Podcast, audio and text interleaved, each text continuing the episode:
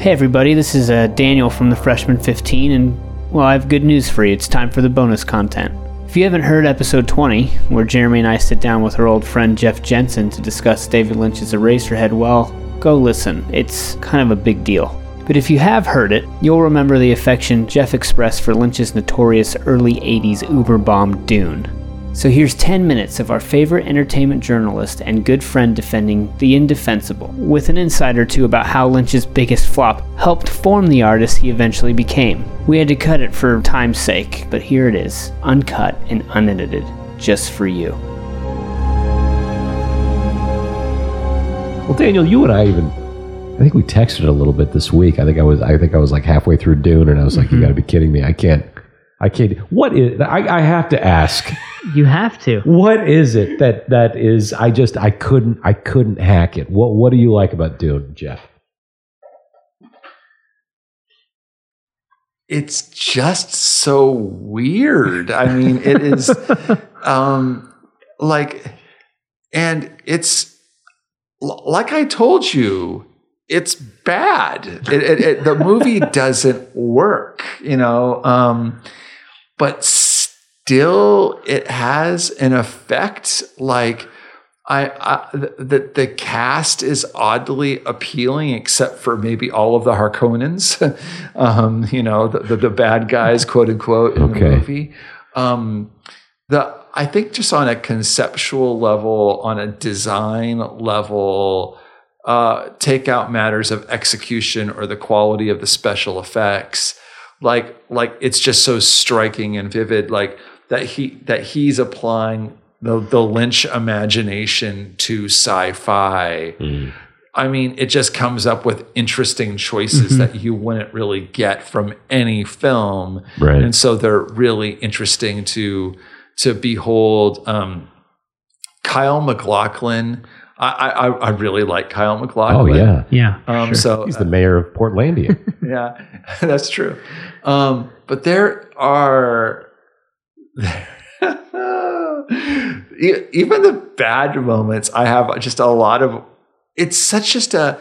It, there's a lot of bad moments. I even have a lot of affection for, like when they're writing the sandworms. Mm-hmm. And they're all kind of like looking at each other and smiling Yes, with the goofy that- smiles. I I, I'm do, like, I love that. I don't think I'm supposed to, but I, for the reason I do. It's terrible, but there is a boldness in that choice too to like kind of go for that and like um and uh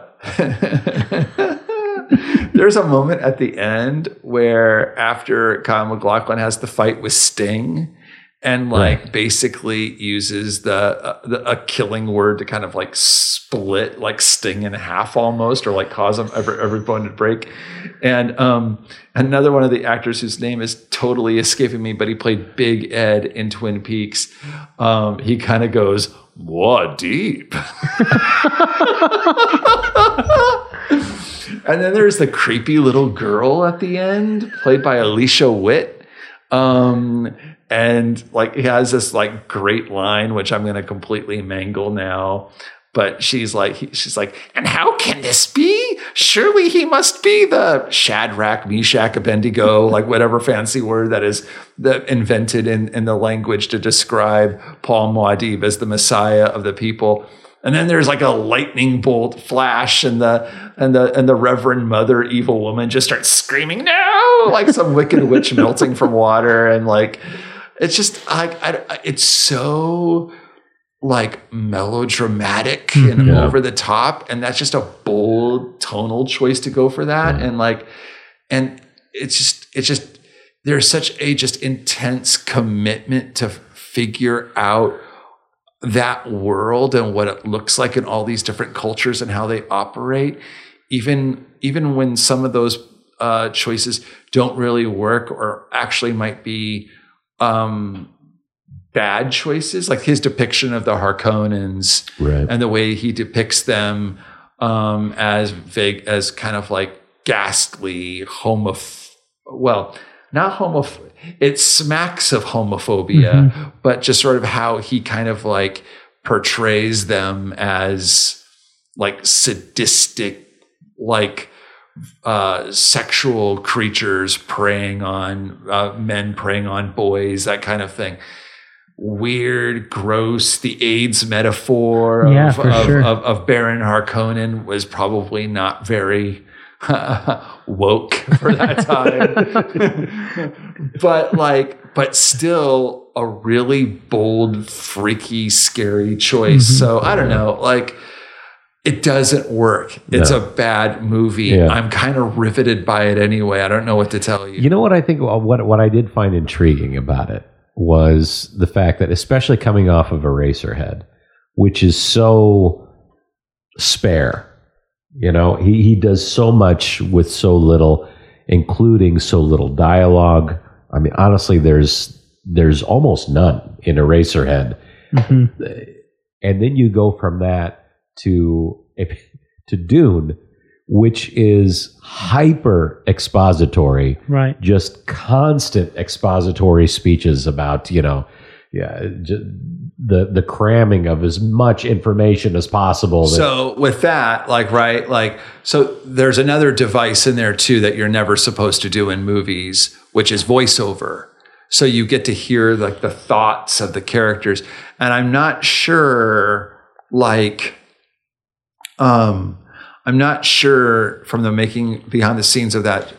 I think that was a device that was always part of the movie, but they might have had to rely on it a little bit more because the famous story about that is that after he got done shooting and he put together his first cut, I believe his first cut was something like somewhere in the neighborhood of three and a half to five hours. i'm not surprised Yeah. And I think that he had, he was under contract. Well, he didn't have director's uh, final cut.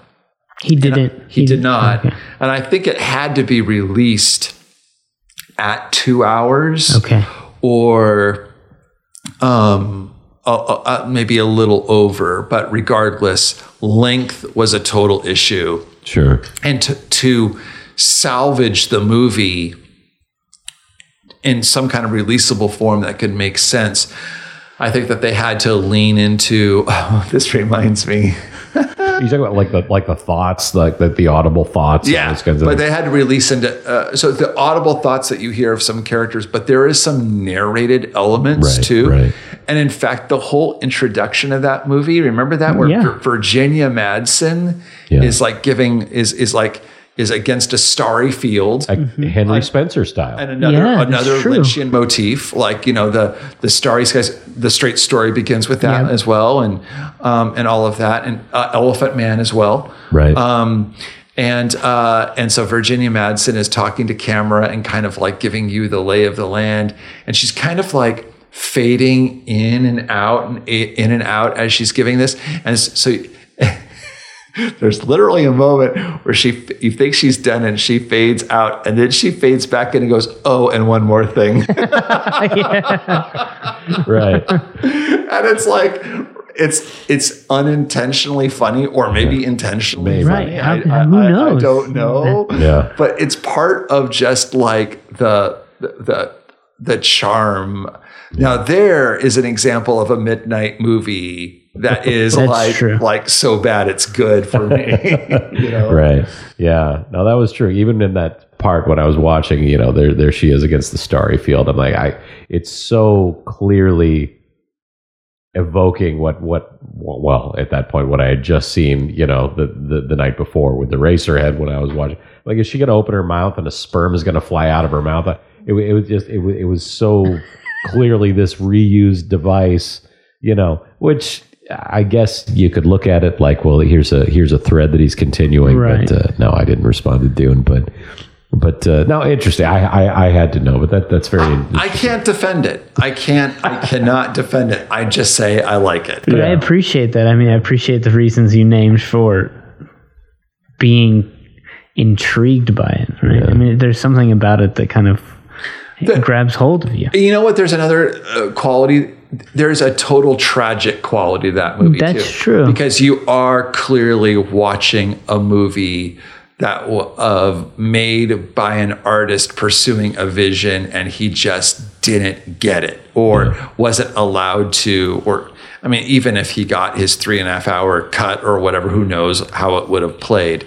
But like but you you're watching it and knowing you're watching a movie that's just like a, an artist who went and died on a hill somewhere, you know, and, and it's just not working. But that tragic quality to it, like, um, uh, that tragic quality kind of like enhances it. You know, by the way, seminal film for Lynch in terms of what he learned from that experience. I'm about to say, right, which course. was like get Final Cut. Yeah. And if he doesn't, if he doesn't fail with Dune, he doesn't make Blue Velvet. yeah, know? that's what I was wondering. Like he, there's something about that where he discovered the types of stories that he wants to tell and the way that he's going to do it. Right. Yeah. Yeah.